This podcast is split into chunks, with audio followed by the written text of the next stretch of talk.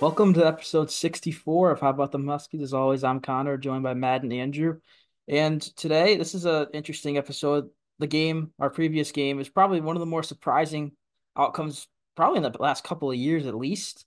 Number four Marquette came into Hartford to play the number one ranked Huskies, and we won 81 to 53. It was an absolute blowout. Nobody, you can you say you predicted that, you're lying. I mean, everyone thought this would be go down to the wire, two top five teams, but no, Danny Hurley's Huskies found a way that it was close in the beginning, kind of back and forth, but we just took off at like halfway through the first half and never looked back. It was just, it was shocking, honestly. I expected like Tyler Kolek, who was a Big East Player of the Year candidate, he really struggled. We'll get into that.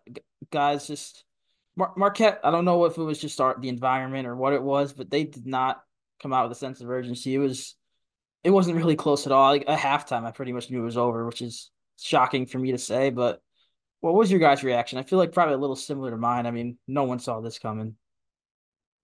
Yeah, I actually wasn't able to watch the game, so uh, I was pretty busy. Just had to, you know, come back, repeat it, uh, see everything, look at the box score, and you know, from a box sport box score perspective, this game was um, never close. Um, if you remember before the game, last episode, our preview, I kind of made a few points to, you know, what we kind of needed to do, and I think we did those things really well. I'll get into it more later, but um, I think that we just executed a great game plan um, made by Coach Hurley. And I think that's what we've been doing all year. I think if we continue to trust Hurley, we'll find ourselves in a similar position last year. I mean, yeah, you can't really say much about this game. It was just an absolute butt kicking. I mean, we looked good on on every in every aspect. And like I had said in our last episode, this wasn't going to be a game where someone's going to drop 30 points with a double double. This was going to be a game where everybody had to do their job and every single person on the team did their job. And I'm honestly, I'm just going to say this right now. I I think we're going to repeat. Nobody's stopping us. I don't care about the whole March is a different game argument. This team is dominant and just nobody's going to stop us. We're too good to be stopped right now by anybody. I think a lot, like you mentioned about March, about how teams get upset easily. I mean, you think back to Virginia, I've been upset I don't know how many times. This team, I- am not sure it's possible for a 16 seed to beat us or any seed below a four for that to be said. I don't think that teams who, you know, barely stick in games in, you know, smaller conferences can really stick with us. Uh, our biggest struggle has always been the Big East, and now we're making the Big East look super easy. We didn't really have much trouble outside of the Big East last year or this year. Our one loss coming out of the Big East was to Kansas, and that was on the road in one of the toughest stadiums to play in in the country. So I think that as long as we don't end up playing Kansas anywhere near Kansas, I think that you know we have a very good shot of going back to back. I agree. I'd love to see Kansas again, though. I still feel like we're better than them, especially with Castle. But I get your point there. And also, we'll we'll get back to Marquette in a second. But since this topic was brought up, it's just historically over the past I don't know eight or so years, nine years, whatever, the team that won it all like failed to get to the second weekend or something like that. I like you said, I don't think it's it's certainly possible, but I also don't think it is because it's just you have so many guys that can beat you. I'll get into it in a minute. You have your seven foot two center go off, or have your sharp shooting power forward or one of your two scoring guards or your lottery pick, one of them, even if just two of them go off, you're in a really good spot, especially against those lower seeded teams early on in the NCAA tournament. But back to Marquette, like I said, that we don't need everyone to go off at once, and that certainly wasn't the case. We had a couple guys that kind of struggled. Alex Karaban had seven points, two for nine shooting, one of six from three. He he wasn't I don't think he was bad, but he was certainly below his standards. But obviously was enough to win. And Stephon Castle only had three points, three assists. He was he was really hot and he kind of has cooled off a little bit, but once again, the same point, you don't really we don't really need him to go off because we have guys like Cam Spencer dropping his 14, Tristan Newton 15, 8, and 8. Clingan leading the team with 17 points, also 10 rebounds, his second double double of the year. And off the bench, my player to watch for last game. So I'm going to pat myself on the back there. Hassan Diarra, 14 points, five rebounds, and six assists. He was that was easily his best game as a Husky. He went three for six from three. He was felt like he was jacking a little bit. Not gonna lie, so I, I, you don't really need Diarra taking six threes, but he was feeling it. He had his best game, so I'll let it slide. He was he was awesome. He had three steals as well, all in the first half. It was just he came in, provided instant energy. That's exactly what we need from him as a sixth man. I feel like I mean, I I honestly don't know the stats of all the other six men in the Big East, but I feel like he should be conference six man of the year. Honestly, I don't think any other guy off the bench in the Big East provides the impact he does. I mean, yeah, especially in a game like this, we needed that energy. And speaking of energy, it looked like that building was awesome. I know Connor, you were there. Um, me and Matt watched, but I mean, I heard obviously Andre was there. I heard AJ Price was there. Emeka was there. I mean, it was a stripe out, which we never done, which also looked cool. So I saw that the energy in that building was unmatched, and it's exactly what we needed for that game. And obviously, it helped because we beat a top five team by 28 points. So it's just awesome to see that that it's back to this. You know, I remember going to games at the XL Center a couple years ago when there was like hardly 8,000 people there, and now there probably wasn't an empty space in that arena. Um, on Saturday. So it's it's really great to see that, and especially great to see it just packed like that in one of the biggest games of the year. And you mentioned uh, Diarra off the bench. I just want to make a quick little callback to at the beginning of the year, we all did our predictions for the team. Um, one of us who isn't here today, Sarkis, uh, actually predicted Hassan Diarra to be our sixth man of the year, which, if you're looking at it right now, uh, I would say it's pretty unanimous. Uh, he's been such a spark off the bench, such a bright spot this year off the bench. We needed someone to come in and step up with the amount of guys that we lost last year, and I think Diarra has slotted into that role perfectly. So shout out to Sarkis. Yes, definitely shout out to Sarkis, who's no longer with us, but he's always a friend of the pod. He's welcome back anytime. But Andrew, you mentioned the stripe out. It actually worked. Like you see pictures. I expected oh no one's gonna follow this. It it looked like yeah. I was it like, was decent. no way. I was, it, I was like, no way. Like the old people that go to these games, they don't have Instagram. There's no way that they're gonna know which section. I thought it was just gonna be a sea of white and blue like usual. Yeah, you could like easily tell that there were supposed to be stripes. It was also weird. It was weird because like the stripes weren't like perfectly like white, blue, white, blue, but I don't know. It worked out. But we'll go back to Diarra real quick. He is certainly the sixth man of the year for this team. It's undoubted. It's undoubt undoubtedly whatever that word is. But even Samson Johnson has stepped it up a lot. He had 50 he played 15 minutes. He had six points, two two steals. I mean, Stewart was solid in his minutes. He took a lot of shots. He went one for five in eight minutes, but he had that nice offensive rebound putback in the first half. Solo ball wasn't in the rotation this game, but he did come in at the end. We're up a lot and hit a three, so that's good to see. I just feel like the depth is the only thing that concerns me a little bit on this team because we're essentially like seven and a half deep because Stewart just spells Karaban for however long he needs to play, and it seems like Ball is trending downwards in the minutes department. So kind of seven and a half. We'll call it eight. We'll call each of Ball and Stewart a half. I clearly it works, but I feel like there's a chance it could not. But I'm not gonna doubt or second guess Hurley at all. Obviously, he knows what he's doing. He's been in the big stage before, won it all last year. But if there's any, if you had to t- tell me, ask me right now, what's my biggest concern, if any, it would be our depth. Let's see what else we got here from this game. I wrote down a couple notes I'm looking at.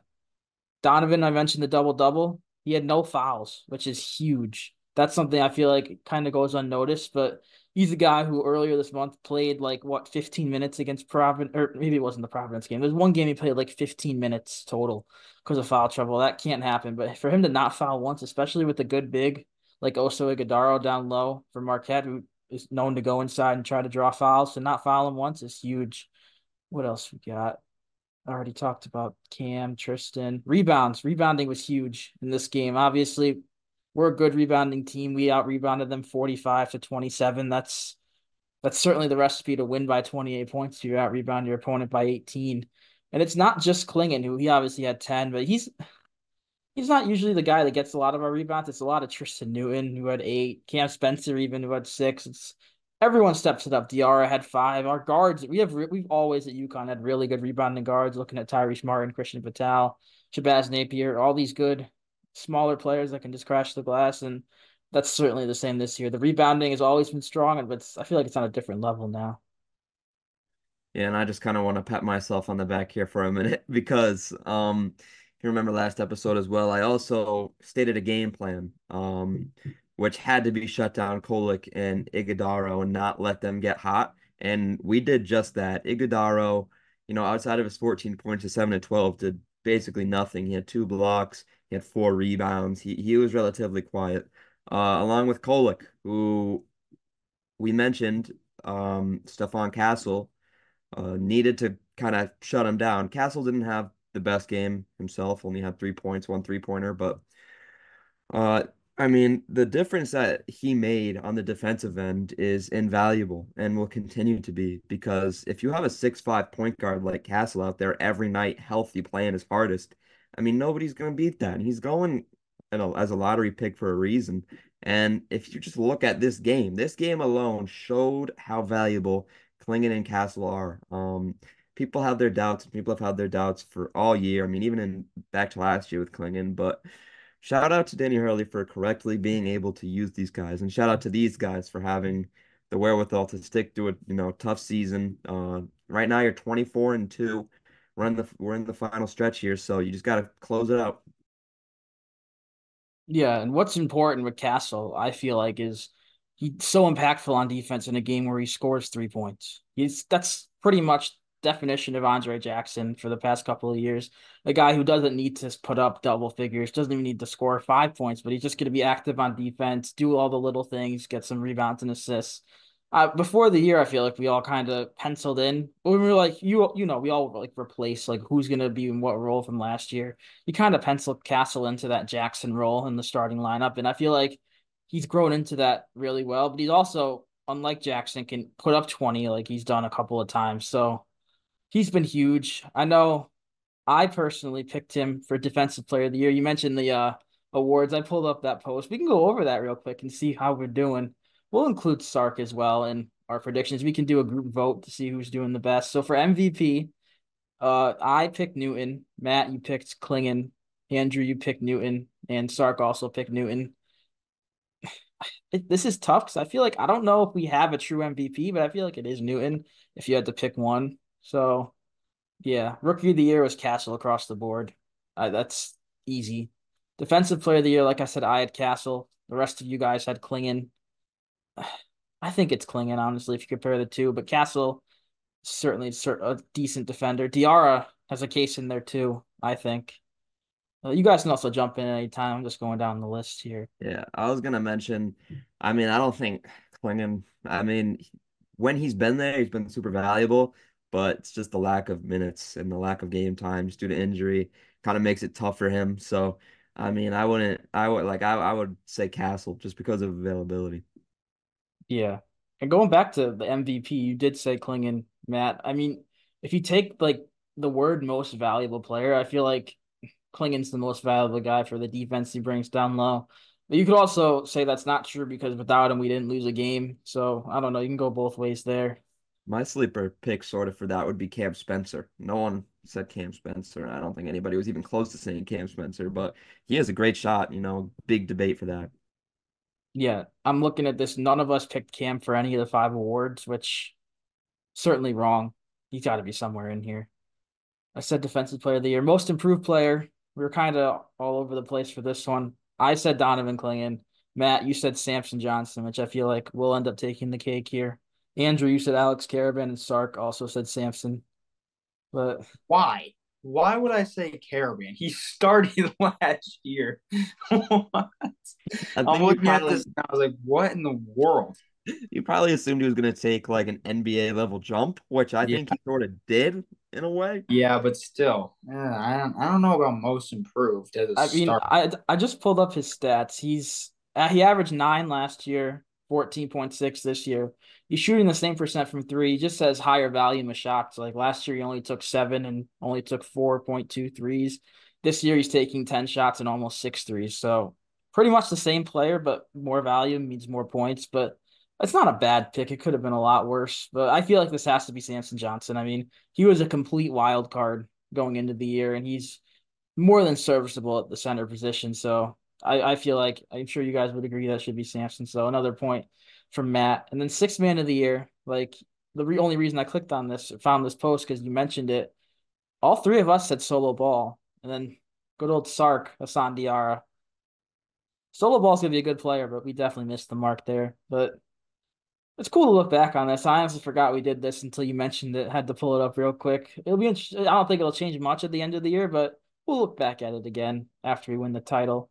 Um, let's see what else we got here.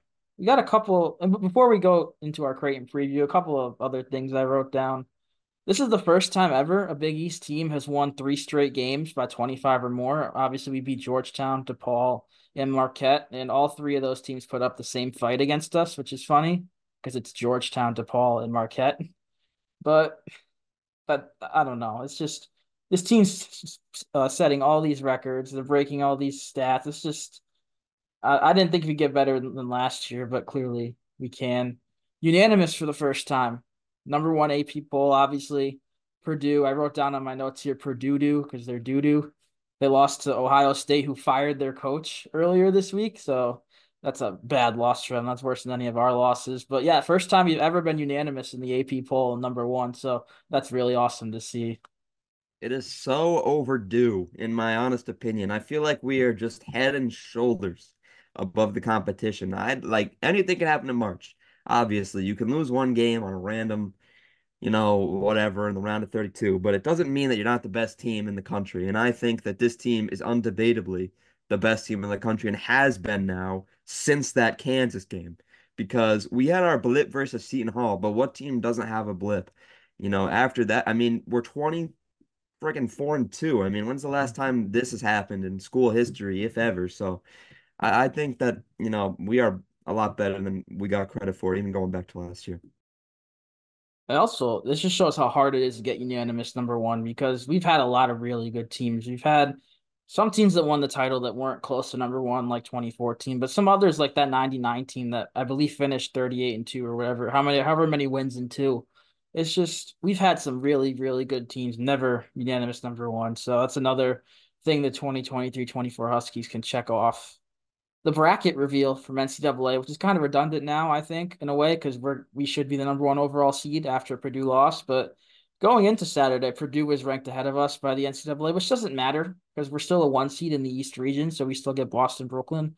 But I don't know. They had us as the one, Carolina, who we already beat, as the two, Iowa State, who's sneaky, all right, sneaky good. They play Houston tonight. They're at the three in the East, and Wisconsin, who's trending downwards at the four. I feel like that's, I like that path. Obviously, it's not going to be that. If it is, that'd be crazy prediction by them at this point in the season. But I don't know. I feel like that's a fairly easy path. But I feel like any path for this team, the way they're playing, is easy. You kind of hit that on the nose. And I was going to say, no matter what happens, our road is going to be easy. And that's what everybody's going to say, regardless. Just got to beat the teams in front of you. We had a whole debate on this before where, you know, we didn't face good competition last year all the way up to the national championship. It's ridiculous. So, I mean, regardless of who we come up against, just beat them. And I hope they leave Purdue at that one because I really want Brooklyn Boston. I think it'll happen. Um, but yeah, this whole debate on who's the best, like the quad one win, uh, it's so stupid. Like we are clearly the better team. Like we would hammer Purdue anywhere, in my opinion. Um, and I just I hate the fans that like come into the post and like there's one thing keeping uh UConn behind Purdue and it's their quad one wins or some stupid nerdy stat. So look at the teams, man. Like there's we're so much like Matt just said, we're head and shoulders above everybody else, and I mean everybody else. You know, there's a reason we're unanimous, but please give us Brooklyn, Boston. No flights till Phoenix. Sign me up. UConn fans at every game. Yeah, definitely. That's huge. The no flights thing. But I feel like if we played Purdue, which it should have happened in the regular season, I don't know why we didn't play them, especially in the Gavitt games, the Big East, Big Ten. But I feel like we're better than them, especially because they're Edey and then everyone else. But we have an Edey stopper and a guy who's almost the same size as him and one of the best defenders for big men in the country and Clingan. I feel like if you take out that matchup, our supporting cast, if you will, is significantly better than Purdue's, even though they got some solid guys. But the way we've been playing, I'd take our guys. I'll say nine times out of ten. There's there's always like you said, there's always gonna be a blip in there. Couple more things till Creighton. Uh, something very interesting that came out. I believe it was Saturday. It might have been Friday. I don't remember. But college game day is coming to Storrs next weekend for the Villanova game. It's that's interesting for a reason because obviously we all know the media deals. The ESPN doesn't they don't really have Big East. They don't prioritize it. We're a Fox conference, Fox Sports, Fox National. So it's not every day you see ESPN game day travel to a Big East school, but I don't know. It's long overdue. We're the best team in the country. And it's I don't want to say ESPN's like I don't know, it's weird. It's like not that they're giving in, like, oh, we shouldn't go here, but we kind of have to. But I don't know. It's just really, it's gonna be really cool for like the students and everything, just to see the pregame show for the day of college basketball at Gampel Pavilion and against Villanova, which even though they're not as good as a Villanova teams have been in the past, like probably even before since we got in the Big East, like when they won titles. But it's still a national name and one of our biggest rivals in the conference. So it should be a great game. Night game at Gampel Pavilion on a Saturday. We don't I don't remember the last time we had that, or at least had that that wasn't against like Tulane or something. But yeah, college game day coming to Storrs. And I mentioned Tulane. That reminds you of an era, the AAC. Who was our coach? Who was our coach in the AAC? Let's play a game for the most of it. Coach Kevin Ollie. Coach Kevin Ollie, who is no longer with us, but he's now the head coach of the Brooklyn Nets, or at least interim head coach of the Brooklyn Nets. Obviously, he's I don't know. It's good, obviously good for him. I'm not gonna say anything negative about that. He, he certainly worked for this position out after us. He was at OTE overtime elite, and then I, I believe this season he took a spot with the Nets as an assistant, and now they fired their head coach. They're not doing so well, and he's taking over head coach for the rest of the year he's always seemed like a guy that's more of an NBA guy than a college guy. I feel like the recruiting wasn't his strongest his strongest area, which obviously you don't you get I mean, I guess a little recruiting in the NBA for free agents, but not really at all compared to college where you gotta like build rosters. But yeah, that was that's I figured he'd be an NBA head coach at some point. I mean, maybe the Pistons job when it opened up or something like that, but I don't know. It's just still weird to say, especially because how his time with UConn ended how he was like clearly on the, the downhill going down. He ended like last year was like 14 and 18 or something. It's just to see where he was then and now less than what six years later, he's an NBA coach. It's just a little mind boggling, but good for Kevin Ollie. I mean, yeah, I'm not going to say anything negative about the guy. Obviously, you're watching this podcast, you know UConn basketball, you know how things happen. But I, about the game day thing, I just I, I think it's really cool for people that have stuck around all four years, like especially the students, like our good friend Kyle Garab. Like he's a senior, he's graduating.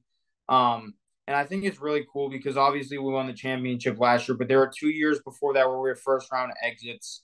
Um, I just I think it's really cool for those those people who stayed around as students to get this um this like reward in their last semester. And I think it's just really cool to bring a lot of attention to us because obviously that even though we're better than all of them, they'll the big media platforms are still going to talk about Kentucky and Duke, even though they're overrated as hell. Um, and they'll never really spotlight spotlight us because we're not a that bright name and bright lights, even though we are a blue blood. Um, but I think it's really cool that they're coming, and I think it's going to bring a lot of light to us. And I just I think it's awesome in general that game day is coming back to Storrs because when the heck was the last time? Like 2000- nine. I do know that I believe the first ever game day in 2005 was there. We've certainly had it since then. I don't know when the last one was. It's been a long time, but I just mm-hmm. think it's it's really cool, and I really wish I was there to see it. But I hope that everybody that goes has a great time because it's very cool to see. Yeah, I just wanted to touch back on the Ollie thing one more time before we moved on to. We're kind of jumping all over the place here, but um, we were kind of chopping it up before uh, the podcast. Connor and I, I don't know if Andrew you were here yet, but we were kind of going back and forth on whether or not um, the recruitment was his fault. Was it more his fault? Was it more the Americans' fault? And I think that debate um, still kind of holds up. I don't really think there's much proof outside of our last year in the American where we were, you know, on a great run there, beating three ranked teams a month. Um, but you know, but before that, it was kind of just like up and down. I mean, in my opinion, James Bouknight was kind of the one who started to turn us around. I don't know if that's, you know, the ultimate truth. If people looked at Bouknight and thought, hey, like I could be just like him, or you know, whatever the deal was. But um, it it really is interesting to me, at least, how much changed right when we left. And I think Ollie, I mean, you don't win a national championship from being a slouch. it, it doesn't happen. So I think he definitely, you know, has the X's and O's down. You know, he might not be the most personable coach coming to your home and meet your family kind of guy, but he's a basketball coach. And I think that's, you know, why he's going to do good in the NBA. Yeah, I agree. I feel like you mentioned Bouknight was kind of the turning point. I feel like Ollie's last, we'll do it like a slope. Hopefully, this is right, like mirrored on the camera. But we were up here after winning it all, slowly going down. Then Ollie's fired. Then Hurley slowly going up. And now we're outside on the roof. But yeah, all in all, we'll close this point. Happy for him. It's overdue. He's I don't know if he'll keep maybe if he does good enough and keeps the job. It's just an interim position. He's only guaranteed the rest of this season. But we've seen interim head coaches around basketball get hired, so hopefully it's the start of a new new journey for Kevin Ollie. And this has been one of our longer episodes. We're just now getting into the Creighton preview, which is I'm sure why a lot of you clicked this video, but this is going to be one of our toughest tests of the year, maybe outside of Kansas so far. But number 15 Creighton on the road. It's a top 25 team away from UConn or not neutral. So we're to start out with another guessing game with you guys. Do you guys know when the last time, we'll just tell you a year, the last time we won against a ranked team on the road? Any guesses? Um, my best guess would probably be had to have been before our 14 championship. I, I would assume 09. That would be my guess. I would have to, yeah, I would have to say 09 as well. Probably against like a team like Pittsburgh or something like that. You got you're you're overshooting a little bit. It's been since 2014. Okay, which, hold on, hold on, yeah. Hold on. Who was that against? I was I literally oh, had oh, it. so you guess who the I'll give you the date. It was January 6th, January 16th, 2014. So it was in the title year. Houston. Houston, I would say. Cincinnati, Wichita State. Memphis. Memphis. Memphis. 116 14 at Memphis. 0 and 20 since then against top 25 teams on the road. That's even including when we're the higher ranked team, obviously, which we are now against Creighton. Who was but... on that Memphis team.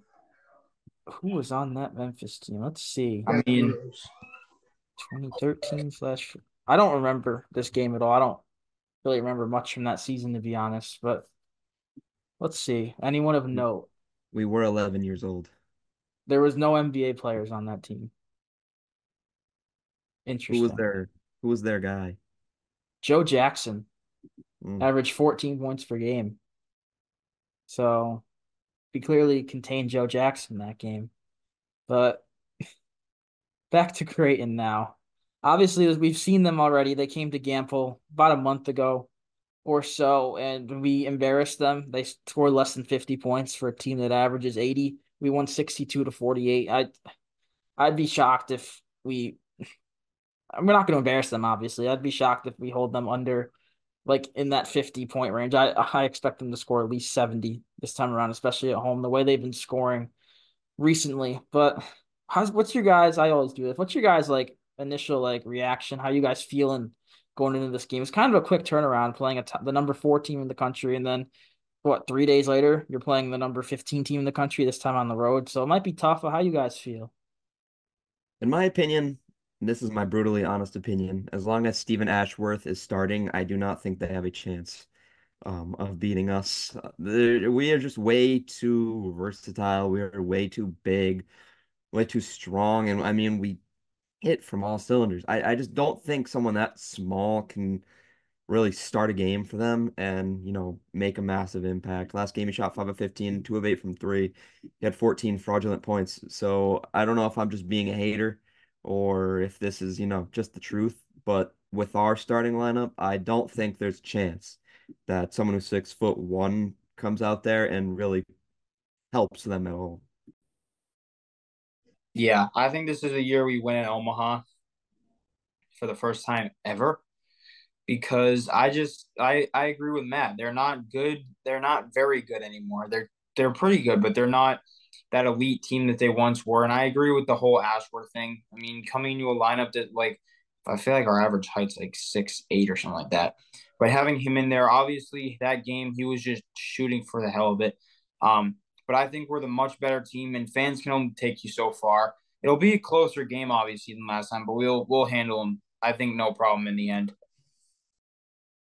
Yeah, historically, like you said, we've never won at Creighton. We've only played what three games there, if I'm not mistaken, maybe even two. I, I, I lose track how long you've been in the Big East, but with Creighton, they're not. They don't have a lot of depth. Last game, they had four guys play at least 37 minutes out of the potential 40. In the game, they won by 20.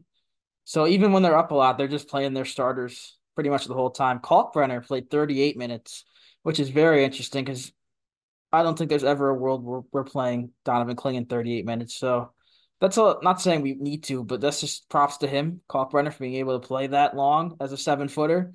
But you mentioned Ashworth. He played 37 minutes last game.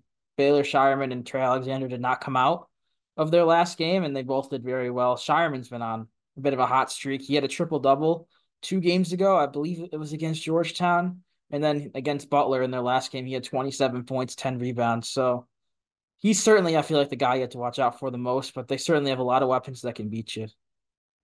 Yeah, and their big three is phenomenal, no doubt. Scheierman, Alexander, Kalkbrenner. I mean, they match us up pretty perfectly. I mean, take Kalkbrenner out there and you could throw him on Kling, and you take Alexander out there, and I mean, he's not going to defensively hound him, but I mean, he's going to give Castle problems, and then Scheierman up. Like, it, it's just like, who do you double team? Who do you stop? So, I mean, the defense is going to have to show up just like it did last game. I'd say there's no chance they score below 50 points again, let alone 60. I think this one could be more of a shootout on their turf. Um, but like I said, I mean, you just got to find ways to stop this big three. Yeah, big three that all average at least 17 points per game. I don't have the data in front of me, but I doubt there's another team in the country that has three guys averaging that many points. They don't have much after those three. That you mentioned Ashworth, he's averaging 10. No one else is even close to double digits. So it's really a top heavy team. But yeah, we stopped them in that first matchup, which was really impressive because if you add up those averages between those three, that's more than what they scored against us in the first game. Let's see. They combined out of the 48, because Ashworth had 14 of that 48, you have to remember. So out of the 48, they combined for 11, 12, that's 23, 29 points total, and they combined to average over 50. So we're not going to combine for those that trio to score less than 30 points again. It, one of them alone could score 30 points, but I don't know. It's always tough to win on the road. We we say that, but we said that against Georgetown. It's tough to win on the road. We're gonna win no matter what. DePaul, we're gonna win no matter what. But this one, I don't know. I, I I don't know. I feel like we were making our predictions earlier in the Big East play when our next loss would be. A lot of us said either the Marquette game or this game. I I didn't think honestly we get to the point where that even be an option. I thought we'd certainly drop one of the last fourteen, but yeah, I don't know. We're certainly really hot, but this could easily be a game that we don't win. But let's just get the players to watch. I mean, who who are you keeping an eye on for this game, like matchups wise? Like, I'll let you guys kick it off, and I got mine. I'm gonna roll with Donovan Clingan in this one, just because obviously that Kalkbrenner matchup is tough, and Donovan Clingan has been on an insane run here. So my opinion, I think we go where Donovan goes this game. We kind of like he's to be the leader. So, in my opinion, I think you know if Clingan has a big game, we win this game. Mine's kind of confusing, but I'm gonna see if you guys can kind of like keep with it. So it's gonna be whoever's not being guarded by the big three in the starting lineup. I mean, I feel like obviously Kalkbrenner's going to guard Clingan. I feel like Scheierman would guard um, Karaban, and then Alexander would guard Spencer Castle, which leaves New Inner Castle, Newton, and Spencer. Either either one of the two who aren't guarded by the big three is going to be my player to watch. So little little confusing, but it's I I hope you guys understand because it's like obviously they're a very top heavy team. Ashworth's time athlete. I mean, I'm his, he's as tall as me, so he's obviously not big in terms of basketball. So it's it's whoever's not guarded by the big three is going to be my guy to watch. Yeah, I understand. I feel like they almost have to throw Ashworth on Cam because if you throw Ashworth on Tristan Newton or Castle, it's not going to be a good day for him. It's not going to be a good day for him defensively, no matter what. But putting him on a guy who's four or five inches taller as opposed to three, which isn't a lot, but still, I feel like so. I feel like Cam is one for your theory, and I feel like Mason Miller will guard Karaban, the true force. So maybe not, but I feel like Karaban and Spencer are the two you're kind of highlighting there. But my player to watch kind of goes along with Matt. So we mentioned Kalkbrenner plays like pretty much the entire game. Clingan does not. Samson Johnson's gonna have to step it up. Uh, he uh, he played 23 minutes against Creighton last time. Did solid four points. He did a four fouls. But we're gonna need some, especially on the road. Clingan maybe he'll get into foul trouble early. Fingers crossed he won't. But you're gonna need Samson to hold his own for however long we need him in there at center because this is a game you're not to see really Alex Karaban at the five like we've seen a little bit this year. You just can't do that against Kalkbrenner. But yeah, Samson Johnson certainly is going to have to one stay out of foul trouble and two just do what he does best. Don't try to like do be more than what we need him to be. He's just a guy that grab rebounds, alter shots, just be Samson Johnson and we'll be okay. I think that'll finally do it for this episode. One of our longest ones in a while. We had a stretch of some shorter ones, but this is a lot to talk about. Probably the most we're going to talk about all year with all the, for lack of a better term, junk in the middle between the preview and the and the recap. But this is the fun part of our season. This is the Marquette, Creighton, Villanova. After that, we have Seton Hall. All these big, real Big East school. Well, Creighton's not a real Big East school, but all these good Big East schools, I'll say. We've been waiting for this. We, we're done with the DePauls. We're done with the Georgetowns. It's just all high competitive basketball the rest of the way. And I'm I'm excited for it. Even win or lose, I'm just excited to see the Huskies play because they're they're entertaining. You gotta you there's no arguing that. I mean, they're they're gonna put up a fight no matter what. We haven't lost at full strength. It's, they're not gonna lose against Creighton. I'm not even gonna put that thought in my mind. But yeah, I think that'll do it. Episode 64, which is crazy to say. Episode 65 up next. We'll we'll certainly recap this Creighton game and preview the one against Villanova a little more in depth. That was a close game against Nova last time, so that preview should be interesting. But yeah, until then, thanks for watching.